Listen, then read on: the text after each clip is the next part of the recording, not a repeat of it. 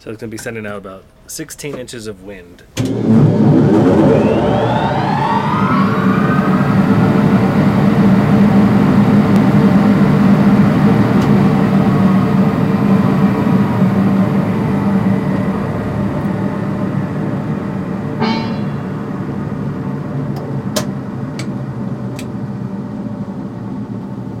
Inside Ohlone College's Jackson Theater, Chris Boris and Ken Eaton have been rebuilding an almost 100 year old Wurlitzer pipe organ.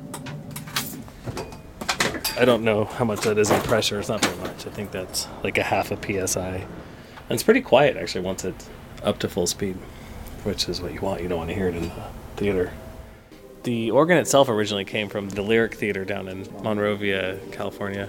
I was just thinking of how many individual pieces there are to make one note sound. You know, there's like 40 or 50 pieces before you even get to the note, to the pipe itself. Just all these little bits of pieces.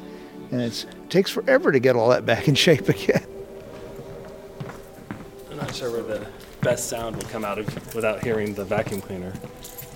This is not the standard way of playing the pipes. right.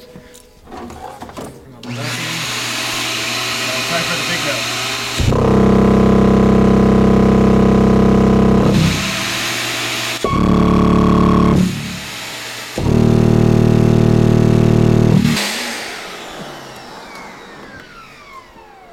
It'll be much better when you're not using a shop vac for that. Fremont Sounds Like is recorded and produced in Fremont, California, with support from the Washington Township Museum of Local History.